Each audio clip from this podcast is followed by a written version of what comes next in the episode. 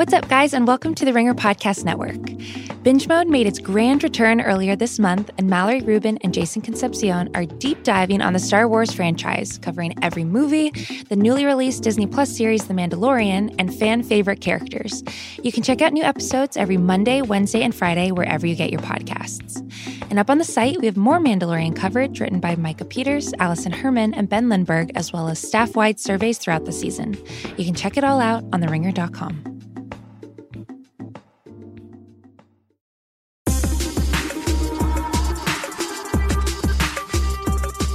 Jam Session. I'm Juliet Litman. I'm Amanda Dobbins. Robust episode. We got Taylor and Scooter, part two. We got Serena Williams, Instagram influencer. Didn't see that coming. I did, but David Harbour has an architectural digest spread and just really making a name for himself in the media right now. and is also an Instagram influencer, as evidenced by his design taste, which we'll talk about. At least he he takes up a lot of influence culture as well. Yeah. And uh, we have to start with the quote unquote car crash interview that Prince Andrew, the Duke of York, gave on Saturday night on BBC Newsnight that has dominated the British press since and quite a bit of the American press as well. Yes. And calling it a car crash is generous. It is one of the most insane displays on a news program ever. totally oblivious, completely inexplicable as well as indefensible. You have no idea why anyone thought that it was a good idea to put this man in front of a camera for an hour and answer questions from a journalist because he is entirely unequipped to do it and gets himself into far more trouble. And as a result, you know, we haven't talked a ton about the Prince Andrew Jeffrey Epstein scandal on this show just because it's it, it, it's depressing. It's not great, and there's not really much to say other than it sure seems like Prince Andrew did not exercise great judgment at best and was involved in some really seedy behavior at worst. Yeah. Illegal behavior at worst. Yes, and really upsetting behavior. I don't. I, I honestly don't mean to to underplay it. We just kind of don't know what's going on, and it seems quite bad. And it's not the kind of thing that you want to get your jokes off about. He's been accused of having sex three times with someone who has been called a sex slave who was 17 years old. Yeah. That he's been photographed with, though he's denied knowing, essentially. Yeah. So this has been going on. The rumors have been going on for Years and years. years and years. I mean, he was photographed, I believe, in 2010. Ten. That's a major part of the interview. And finally, With, photographed with Jeffrey Epstein Yes. in 2010. in 10. After Jeffrey Epstein had been released from prison for being a sex offender, sex Right. trafficking. And as Jeffrey Epstein was back in the news and then obviously um, died over the summer, the tabloids have kind of been circling around Andrew. And finally, for some reason that's still not totally clear, he agreed to do an interview. And I Uh, said, he pushed for the interview because he was told not to do it eh, by his press secretary, who's quit two weeks prior, and he he still did it. Like Right. he was advised not to, and actively chose to do it.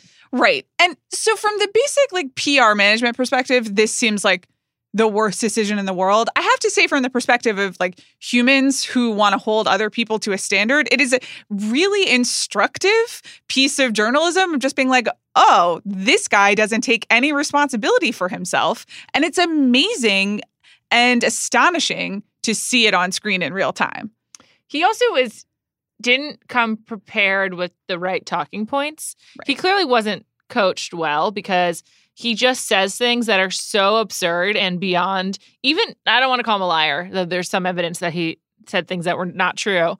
But like for example, one of the nights in question he says is not possible. That He's a, he one of the, his accuser says that they were together in a nightclub in Mayfair and it was sweaty and he says that's not possible because of a condition after serving time in the Royal Navy in the Falkland War. And the condition is that he had so much adrenaline that like now it, prevent, it prevented him from sweating for many years and he now sweats. Yes, the condition is reversed. I Yeah. mean, not only is he making up a pretty much entirely unbelievable specific condition, but then the condition no longer applies. And he also then goes on to refute another claim by saying it's not possible because I was home with the with the girls, his Right. daughters, princesses Beatrice and Eugenie, and he's like because Sarah wasn't home and we we had an arrangement that one wasn't there, the other was. And then the Daily Mail in today's paper Tuesday has a spread of like one specific day where it wasn't the day in question, but there of one specific day where Fergie was somewhere in South Asia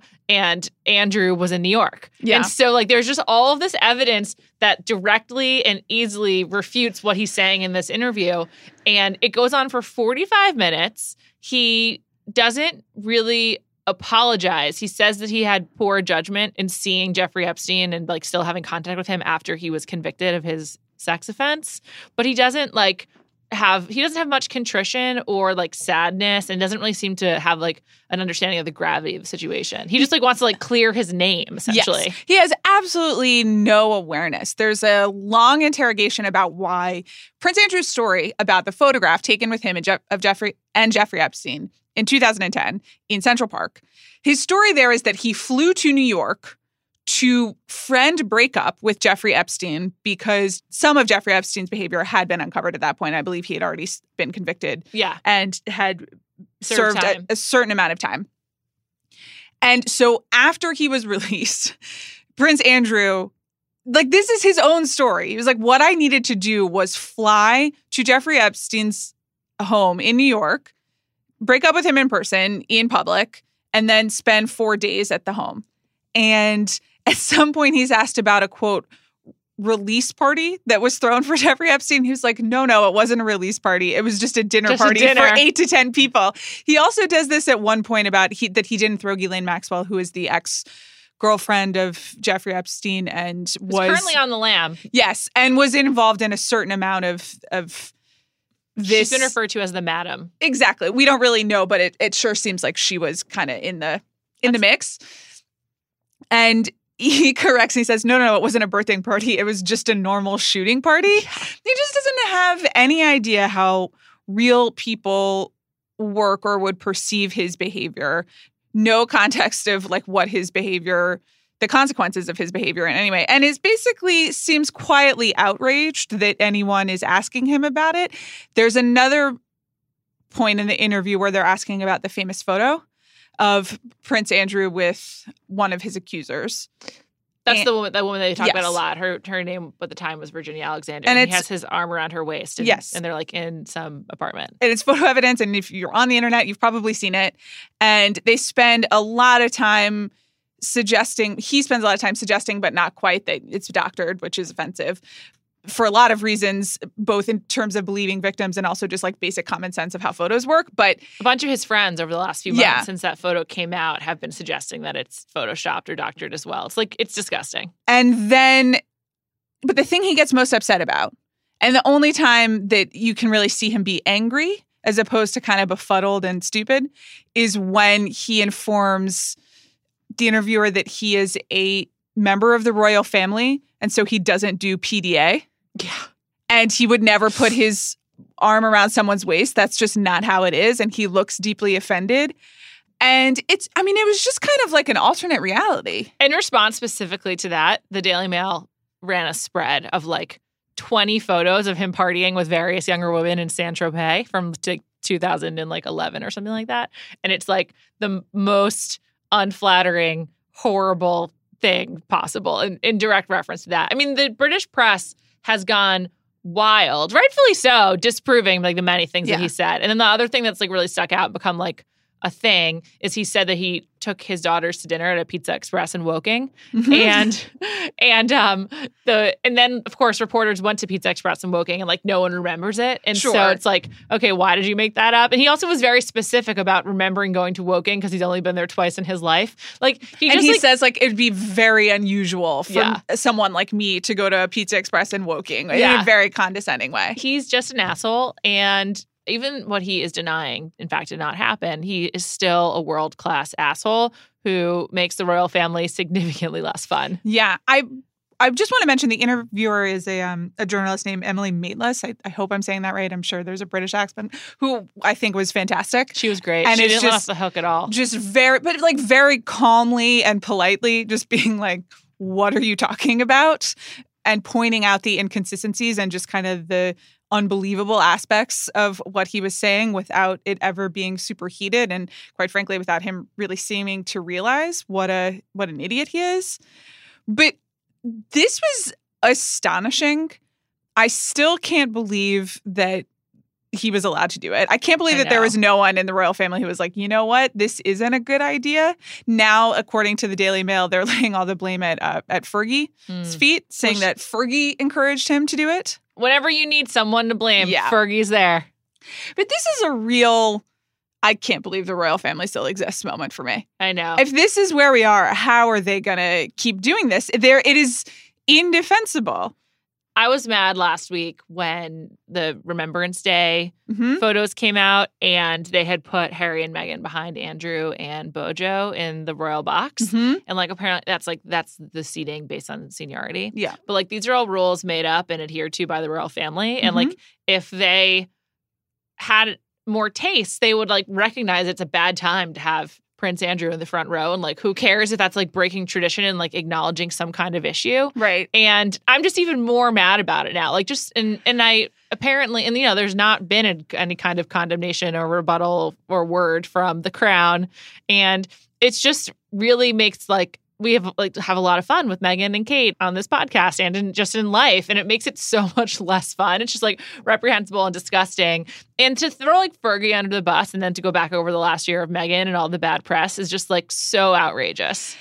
Yes, and it's all kind of like to what Yeah, for, no- end? for nothing. As you as you said, the royal family is making the seating arrangements based on tradition, and kind of my instinctive, you know, royal watcher response was like, well, they have to preserve tradition because tradition is literally the only thing yeah. keeping these rich, like barely educated people who we just look at photographs of for their clothes in palaces. It's really it's such a crazy arrangement and I know we talk about that and I'm guiltier than anyone of being fascinated in this stuff and Yeah, knowing too much about it because it is pageantry and like there is a ridiculous historical element to it. It is kind of like Britain's most important export at this point. You would think, especially given some other political issues that are going on in the country currently. But it, it just, from a basic common modern sense, it's so bizarre. And it's so bizarre that this second son of a 90 year old woman who's never had to work or face a consequence a day in his life is suddenly given an hour on primetime TV in the UK to say really boneheaded things about his relationship that he does not regret with Jeffrey Epstein, Yeah. who is a sex trafficker. Yeah. He does say he doesn't regret it because he opened up his world to like so many people he wouldn't have met otherwise. And that was just such a crazy it was one of the there were so many other crazy things said that's been kind of like glossed over. But he just basically was like, Yeah, it was worth it to meet these other rich people in his universe. And I think I don't know, it's it's just funny. Like it's also contrasted with Bill Gates's response to being uh, seen with him and- and Bill Clinton's Mhm. response. They're both just like, yes, we were seen with him. It was X number of times. I made a mistake. I regret it, whatever. And I'm not excusing those two dudes who are like also, you know, just kind of looking to benefit where they can. But it's certainly a more self aware response. Yeah, I was thinking a little bit about the royal family as it exists now because like I said I really am having a crisis of like of of my interest in Sure. this sort of stuff. And the one thing that you can say about the current arrangement that Britain has with the royal family is that they've they've separated the ceremonial and the and the actual governing to a degree. And so whereas here in the US we're voting for presidents as much for their families and you know their identity and kind of the person you want to have a beer with which it, it, certainly they're voting that way in the UK as well but at least th- there is the figurehead aspect and the actual business aspect and I think that separating those can have benefits. But it's really wild that the ceremonial aspect just goes to a bunch of people who have just lived in palaces for a long time like that Yeah. just cuz this guy was born to Queen Elizabeth No life experience. and there's no examination there's no qualifications that you need to meet and it's it's very clear in his interview that he just honestly thinks he deserves it it's wild yeah. i can't believe it still exists i really do wonder how much longer it, it will exist I don't know. This is really, really bad. Uh, there obviously the british media has been having a field day with it as they are wont to do and i, I think they're right in this case Yeah. But you know they pointed out that this is kind of the second interview in a month or maybe two months that has on behalf of members of the royal family that has gotten some headlines not all of them positive and they're kind of like is the queen Losing, it. it. or losing her grip or Right. which is a you know maybe unfair from like a old person standpoint, like respect your elders, but just in terms of the control that she has over the family and how it's run. One thing that I also think has been interesting is I think there's more of an implication that Harry and Meghan went rogue with their ITV Yeah. interview, whereas the the inference that I've made from what I've read is that the Queen allowed this and it was an error in judgment. hmm Well, it's always been said that Andrew is her favorite. Right. I think that's probably true. I just think also whether not her as a person, but kind of their strategy for how the royal family should be managed in 2019 is just kind of outdated and they are just really losing any last justification they had for existing. And I'm very curious when the queen is no longer with us, what happens. Mhm. It's stuff like this that makes me think they're gone Right. and you just you take it all away and i i don't know you elect some other figureheads i like what will they do i don't really know it's it's i have never really spent this much time being like oh they should get rid of them just because it seems you know it's a fun soap opera everybody Yeah. needs it they should really get rid of them I agree with you. It, I'm just sort of like this really ruins all of the fun and like just m- makes me mad. and it's just indefensible and it's another evidence of power being concentrated among a group of people who do not use it responsibly and Yeah. not, beyond do not use it responsibly who hurt other people Yeah. I know. There's no there's very little positive impact. also what a dummy It's just an idiot. The hubris to do this is so crazy. That's the craziest thing to me. Yeah. Unbelievable. it's just they can do all they want to remake the royal family as like a basically a, a charity support organization as long as this guy's in the mix no thank you Yeah. It's just insane. Moving on. And Yeah. ho- hopefully we won't be hearing from Prince Andrew again anytime soon. Hard to believe we will be. Although who knows? Such a arrogant, arrogant human. Who knows? Um, next, Scooter Braun and Taylor Swift back at it. Last week, she took to her Instagram with a typed up note, two uh, slides, really old school using the Notes app like this. Although I did like that she has her phone in dark mode, as do I. Um, saying that she was winning the Artist of the Decade Award at the American Music Awards, which are on Sunday, the 24th on ABC. Something I look forward to every year. And- Really? yes. what do you like about it the performances, which is at the heart of this matter. She was supposed to perform. She will be performing on the American Music Awards. Although last week when she released her statement, it was up in the air because she said Big Machine, owned by her nemesis Scooter Braun and former collaborator and turned nemesis Scott Borchetta, were not allowing her to perform songs from her back catalog, the songs that for which they own the masters. Then she also added that Netflix is doing a documentary about her and that Big Machine had not agreed to allow Netflix to license the music. And she encouraged her fans to speak out and let Scooter and Scott know that they were mad. And she also asked for help from the Carlyle Group, which is a private equity firm that allowed Scooter's company or enabled Scooter's company to buy Big Machine Label Group back in July. Or I guess it happened in June. It was announced on July 1st. As with all Taylor Swift controversies, there were immediately were questions about like how could this possibly be true? Mhm. And this Taylor Swift army responded, no pun intended, swiftly. Um, the first question was, can any performer perform any song live? It's like it's covered under like, you know, you're allowed to perform live any song, it's a cover. It's since come out that I, I think the issue at hand was that after the performance, the distribution of the clips would require permission from Big Machine Label Group oh i see to go on and I think probably and rightfully in my opinion to Taylor there's not a lot of value in doing that if it can't live on YouTube and Certainly. elsewhere afterwards. not there's not value to taylor and not value to the To american show. music awards which is definitely living on on youtube yeah Yes. So that I believe was the issue there, but they have come to terms apparently Dick Clark Productions and Big Machine Label Group. Well, though, did you see that Big Machine Label Group issued a statement saying that they and Dick Clark Productions had come to an agreement, and then Dick Clark Productions clarified that they were not a part of this statement and that they didn't want Big Machine Group speaking for them, which I think is fascinating. Incredible. And Yeah. also fair. I wouldn't want A hundred them percent. speaking for me either. Um, the Netflix doc, no word. Don't know where that stands. I guess we'll find out in the future. Another really tough one. It's like, in principle, I stand with Taylor, but so just the tactics and the, the language are just so hard to support all the time. I guess so. I find myself being won over by it. And I know that Taylor is a very slippery character, and everyone is advocating for themselves here. Everyone is very rich and advocating for themselves in this story. But I find it, I still find it fascinating that so many people were so willing to side with a music label Mhm. and a music, not even producer. What are we calling Scooter? I would say he's a music magnate.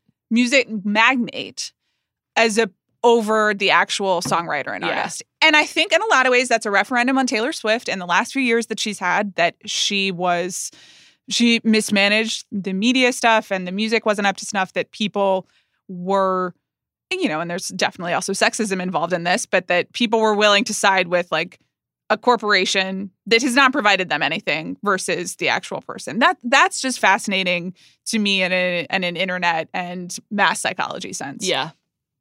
And I do think that the more she keeps pointing out the I don't want to say the unfairness of the arrangement because it is how this works and companies take a risk when they are producing an artist and the risk is, you know, part of the value inherent in the investment, you know. Yeah. But pointing out that these arrangements are mm, not as we would think, I think always. And I don't think most people are thinking a lot about the company that owns the masters when they're listening to Taylor Swift or No. Beyonce or any artist. And I also thought that Big Machine kind of lost this round from a strategic pers- perspective. The statement that they released in response was kind of snide and tried to correct Taylor, but you know, any any law student or person who like watches a lot of legal procedurals could read the statement and say that they weren't actually answering any of the claims that Taylor was making. They said that you know, we weren't trying to keep Taylor from performing at the American Music Awards, which was not her concern. It was that she couldn't perform the songs that they owned. And you know, there was something else. So I mean, I think they are kind of revealing their corporateness and that's this Dick Clark thing is also really interesting because the American Music Awards definitely don't want to be associated with them. Yeah, definitely not. I find that uh ABC in particular is pretty talent friendly. They try to be. Yeah. I also the thing that is also makes Big Machine look bad is that ultimately you own those masters to license them because then you can make money because like there are you can get a really high fee for licensing them for a Netflix documentary or for the American Music Awards. So it really was a fuck you because they're missing out on Mhm. on revenue by not licensing it. It's not. It would. It would just be like in principle or something like. And I imagine Netflix and ABC and Dick Clark have really high budgets for this. Yeah. So it's not like it, it would have to be like out of a principle, which seemed like it'd be a fuck you principle. And Taylor said that the, like part of their conditions were that she would stop talking about them, but she Mhm. ref- she won't do that. Right. She also really notably identifies Scott Borchetta as Yeah. the person who is communicating with her team on this. And I, I don't know whether this is true, though I, I certainly think someone from Scooter's camp leaked it to try to soften it that he is starting to regret some of the this was in the Daily Mail. Um, but and that's Scooter or Scott's beginning to regret it. Scooter. Oh. Not regret the sale, but is regretting the like the treatment of of Taylor Swift Mm. and is like trying to resolve it. Because I think the longer Bad this for business. the longer this goes on, the worse it is for them. Espe- especially if she rec- re-records her album. exactly. So I hope she does. That would be wild. I hope she does true. I just think this is all, you know, this statement is like typical Taylor exaggeration. I mean, calling on a hedge fund to help you is a that's a tough that's Also- a tough look. Also, Big Machine had to close their offices one day because they were getting like death threats. Like she caught, she put some people in danger with Yeah. this. Absolutely. And it's I mean all of it is super exaggerated and again, it's people with a lot of money advocating for themselves. Yeah. I think it's fascinating to put it all in public. Like I I just think it's really interesting. I love It's a good tactic. seeing these machinations even if they are all choreographed. It's not the sort of thing that you get to see. Right. And I frankly think it's like way more fascinating than whatever, you know, fake boyfriend or sad love triangle that she's going through at any given moment. I it, it's we've gone from Taylor Swift being perennially jilted to being jilted by major conglomerations and like being a avatar for artist rights. Totally. I think that that's more interesting to me than the other one. Yeah, I, I totally agree with you. I, I actually have been thinking at the beginning of her press tour when she first did her first performance of Me with Brendon Urie, and, I and hate that song. people were mad at her for um, ripping off Beyonce which I didn't agree with. But in general, I felt I think I said on the sh- pod that like I didn't think she was aging up very well, and I didn't think she was like Mhm. because she didn't know how to like be 30 years old because she's almost 30. I take that back. I think that she has looked great. I really like her romper style with boots. I think it's like pretty on point, but also costumey. Mm-hmm. I think that she's acting like a businesswoman Mm-hmm. and haven't thought about Joe Alwyn in a really long time, except when I listen to her music because it's explicitly about him. And I listen a lot. But I have because once again he is now in Harriet playing Mm. a, a racist slave owner. oh, Joe Mm. Alwyn only takes roles where he is a Nazi or a racist. It's maybe he has a lot of white guilt. it's really confusing. It's like that's literally all he does. He's always the bad guy that just does something unforgivable in a historical context. It's really really nuts. Anyway, continue. Other than that, haven't thought about him in a Yeah. while. But even that is about his weird career and not his relationship, you know? Right. So I think it's cool. I don't know. Shout out Taylor Swift. I support her. I don't really want to be friends with her, but I definitely support her and also love, love her. Paper Rings, just a great song. There are good songs. I think it's been really interesting that this is the only awareness I have of Taylor Mhm. Swift right now. I have listened to that album a couple times, but I don't really hear it around. And I don't really seek out any Taylor Swift coverage. It seems like she has just moved from my siloed media experience to a different, probably more lucrative media experience, which is like great for her. I think she is making a lot of money targeting the audience who likes me. And she played recently at a like a radio jamboree type thing at the Hollywood Bowl, which is near my home. And I first heard the screams and then was able to identify every single song That's awesome. like echoing through the hills she started with um blank space. And i Mm. was like is that blank space? Is taylor swift playing at the hollywood bowl? In fact That's she was. But you know i didn't know that that concert was happening. And that might be me getting old but i think that she has figured out just how to be a business and how to make music that makes money and keeps her going and that and has figured out like an interesting narrative We were talking about this on the One Direction podcast on Monday. I think there is a new kind of pop star that's just like a touring pop star. yeah Harry Styles is one as well. Also, Okay. also doesn't get a lot of radio play. Also, isn't getting like a ton of coverage except like Taylor, except when it's getting like the Mhm. over the top profile, selling out arenas, like selling out twenty thousand seat venues, and like just has figured out a way to use social media and YouTube essentially to just like power a career in that that's just targeted at like an online fan base that comes out once a year to the show. Right. I mean, And is there interesting? is there any other way to be a pop star right now? Because Lord knows it's not from selling albums. You're not getting royalties from Spotify or any other streaming service that that are enough to support a career. Yeah, I do think there's like le- there are like the lesser radio stars who rely on being opening acts and smaller tours and getting Okay. like other kinds of endorsements. And like I think that probably the um, Clear Channel iHeartRadio Christmas tour will be populated by those lesser stars who play to get paid. You know, Mhm. it's like the opposite of pay to play. Yeah. but they have to show up to get the to get the plays and everything. And it's like you're either in business with Sirius or you're in business with Live Nation, and that's kind of like the two models. Right. And it's interesting. Well, good for Taylor Swift, I guess. I'm loving it. It's so much better than many other things happening in the news right now. I really hope she re-records them. I I would like to see it play out. I feel like there's a business school case study to be written about it. I just hope that she doesn't retroactively inject the Jack Antonoff sauce. Please do not. I'm worried about that. I would like her to do like facsimile copies. Isn't that what she's doing? I hope so. I don't know. I mean, my understanding is that it's like a pretty spiteful move. She's I hope she's so. going to try to take money away from them. so great. So I think to that end, you'd want to be as like faithful as possible, so people don't go buy the old one. I just fucking love it. I'm curious how like her voice has changed and how she'll be able to re- recreate some yeah, of the stuff. totally. It's it's it's great. I can't wait. Yeah. Taylor, do it. Next, Amanda, this might be an emotional ro- roller coaster for you. hmm We're talking about Serena Williams' recent trip to the Maldives, which you probably know about because she was Instagramming about it like crazy, and She you know really exactly was. know where, you know exactly where she was staying because she did hashtag Waldorf Astoria quite frequently. Yeah, she was sponsored. She did a couple s- static posts that were like ad or a Waldorf Astoria partner or something. C A T I O N at Waldorf Astoria Maldives. Hashtag live unforgettable. Hashtag ad. Yeah. There were so many. First reply, by the way, of, of uh, celebs, gorgeous from Gabrielle Union. She did one of her and Olympia going down the water slide of the hotel. Mm-hmm. She did one of her on the beach. I mean, she just did a lot. She got paid for this dope vacation, which looked awesome. Yes. So this is my thing about Serena, and we won't get too far into the tennis stuff, but as you know, Serena Williams had Olympia, her daughter, two years ago, and then came back to the tennis world. She's now 38 years old, and she has not yet won a Grand Slam Open, which are the major tennis tournaments, since coming back from maternity leave, which she has made it to many finals. She's still one of the greatest tennis players playing and one of the greatest tennis players of all time.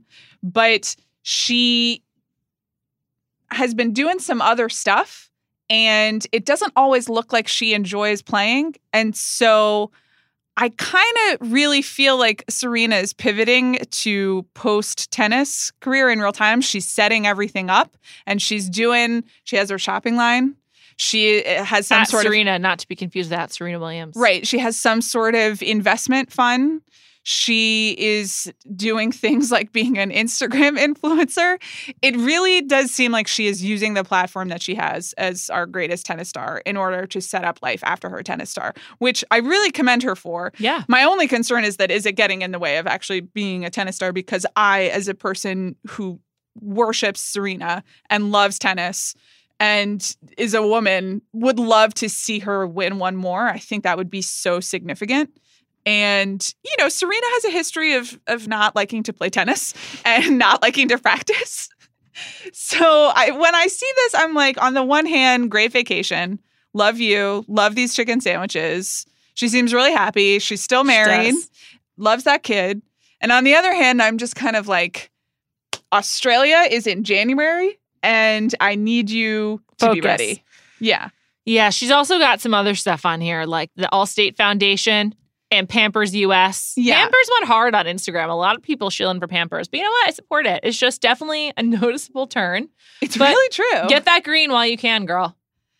she has a lot of partnerships. She's really embraced being the the the celebrity or the athlete who is doing everything, which I guess you would know better than I, but a lot of male athletes do that as well. So Sure. Serena should do it. And you know, Serena is still the greatest female tennis player of all time, and I would argue honestly, the greatest player of all time, certainly the most dominant.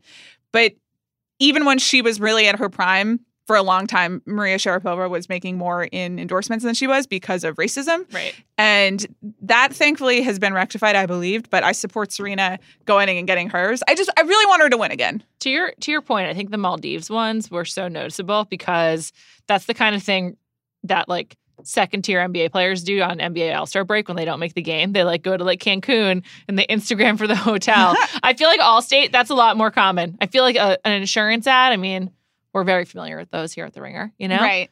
it just stuck out because it was like And also- Instagram travel. Yeah, and the Allstate one is also about financial abuse. I, she is really lending her name to worthy causes Yeah, as well as cares about. sponsorship. So I really respect it. I thought that the Maldives trip looked great. It did. Olympia seemed to be having a lovely time. There Good was a lot of content about a chicken sandwich on the pool menu Mm, at the on her stories. at Maldives Waldorf Astoria. Yeah, it was like over days. It was about ordering the chicken sandwich and what type, and it it looked really great. I'm now really hungry, and I'm at like one of these chicken sandwiches. I've always wanted to go to the Maldives. They went there um for the Becca's finale on The Bachelor, and I thought it looked really nice. Actually, Okay. that might have been the Seychelles. I can't uh, can't remember, but I've always wanted to go to both Maldives and the Seychelles. All right. Lastly, this week is a mashup of our favorite "Wish Them Well" and Architectural Digest. David Harbour, we wish you well with your New York City quote unquote loft. More of that in a second, which we see in Architectural Digest in your 10 minute YouTube video. So this article is written by a fellow Juliet, Juliet Izon. I just had, had to note that. And he just renovated what he they call a a downtown loft, but really it's what he calls it. He calls it a one room loft type, very New York space in downtown Manhattan. Mhm. And we looked at it, and as you pointed out, this is not actually a loft. It is one floor of a brownstone. I think it's one floor. Yeah, so it's in Nolita. It says so they don't have full brownstones, but it seems more like just an apartment building or a smaller apartment building that he has a whole floor of. Yes, that's correct. And he has a fucking ton of plants. Like there are plants everywhere. Mhm. It looks like he went to Terrain, Anthropologie's garden store, and just bought so much of it. Well, let's talk about the design here because it is just the most Instagram aesthetic apartment that I have ever seen. You've got the multiple plants, you've got the pink plates in the the dining room, you've got the even like the handles on the door fixtures and the cabinets and the very fancy stove. It just the the bookshelves, I don't think they're rainbow organized, thankfully Thank God. but it really, really looks so deeply Instagrammy. Yeah. And also the like the like I want one room loft is also super Instagrammy. Against the open floor plan, you know? Don't do it. yeah, it's true. Though the the open floor plan does photograph well. It does. It just I don't like this place. I feel like he overpaid. I don't need to know much to know that I feel he overpaid. It's not that I mind it necessarily. I think I would live there happily. You know, I, who am I to judge? I think I I like the ceilings. I'm just not into brownstone apartments. I really like the bookshelf. it just doesn't feel um comfortable to me. The It's- bookshelf or the apartment? The apartment. The layout is a little confusing to me, which is never a good sign because that means that one room is just kind of Like New York attached to apartments the other. are small. That's everyone knows that, unless you're really rich. And there's a way to have a layout that feels more expansive. And Mhm. I find that brownstone apartments where you just get like one floor and it's like you just walk straight back and there's rooms off to the side just Mhm. feel really small to me. And just like feel constrictive. You can't do much with them. Yeah, we I did one floor of a brownstone apartment, which is my favorite New York apartment. So I have a particular fondness for Mm. them. I was also, you know, turned 30 in that apartment, so I like didn't need a ton of space and I found it very quaint and charming. Sure. So I'll always defend it, but you know, it's not it's not huge No. and it's not super mobile. I also we in that brownstone we rented like one floor from the people who owned it and it was a really lovely quintessential New York thing because they lived on the bottom two floors. We rented out one floor, there was another studio and then our landlord had an office on the Mm. fourth floor and he was a a jazz critic. Oh my God. And so you would hear the jazz music kind of wafting through the house, which was very charming from it. But again, you could hear your neighbors at all times. We Yeah. were very aware when their teenage daughter had a party. I think we even try, like offered to chaperone once. but so it was it was a communal space. It's not like an individual experience. I thought it had its charms. I don't live there anymore. This my thing is I just don't I don't know from these photos what David Harbour's taste is. And it's not even that it's bad taste because all of these things look nice. You know, I too like plants. I think this couch looks comfortable. It just, as you said, it looks like a store. And the only personal details are like the Stranger Things book that he points out. And he does have a copy of the Patrick Melrose novels, which Juliet loves. I do. And then like two copies of Don Quixote. Which he said are unread. Right. Well, I appreciate the honesty there. Me, t- me too. I will say this this spread is not going to do much to debunk the theory that you go to architectural digest when you're trying to sell because it looks so much like Instagram. It's so like generic look that you're all familiar with and covet. Yeah. I got to tell you, the guitars on the wall, Not for it's you. just a no. It's a real no. I agree. But I guess if you're like into Who is guitars, just pulling a guitar off a wall and being like, now it's time to play my guitar? No one. No one's doing that. If you use the guitar, it's stored somewhere where you can have access to it. And if you don't use the guitar, let's not have it as decor choice. That's where I am. I agree with you. Okay. It's also like clearly these are, these are not in use. They're like different sizes. Yeah. They're clearly decor, not actually for use. I would be more okay if it was for use. But he has a lovely bench. I do like this wooden decorated bench. It's not. It doesn't look comfortable though. It's like again just for decor. It's not for seating. Right. I We like functional seating. We should also point out that he does have the Farrow and Ball paint, the Farrow and Ball name check. Do you know about Farrow and Ball? Of course. There's a great New Yorker story on it a couple weeks ago, I think, Oh. or maybe it was a couple months ago now, but how it became kind of the Instagram, the design it paint of choice. Because it has a nice logo. I think so. Nice Here we are. It's very funny. I like Sherwin Williams. What's wrong with that? I, I don't know. Anyway, I think you're right. It does seem like he's trying to sell this. Yeah. He points out the stove and is like, I don't cook. And this is like, well, then why did you do this? Another thing I don't like is shelves where your stuff gets dusty, exposed shelves. Like, what's the Mhm. point? I It's just not a functional home. It this is a home for looking at. Yes, exactly. And maybe that's the point. Maybe he is not he's not really using the kitchen that often. He's just sleeping there. He and Lily Allen are hanging out. I don't know. There's no mention of Lily Allen in this. I kind of hope that's still going on. Me too. Okay. Me too. Maybe they're moving in together. That's Yeah. why he needs to sell. David Harbour, we wish you well. Yes. Thank you so much for listening. We'll be back next week for a book club edition of Jam Session. We've selected our book. It's lengthy. We're gonna do our best though. It's so heavy. It's it's Jane Fonda's My Life So Far. I'm pretty excited. She's really making it. She's continuing to make a name for herself via protests, and I'm loving it. And we will get into that in this book. Yes.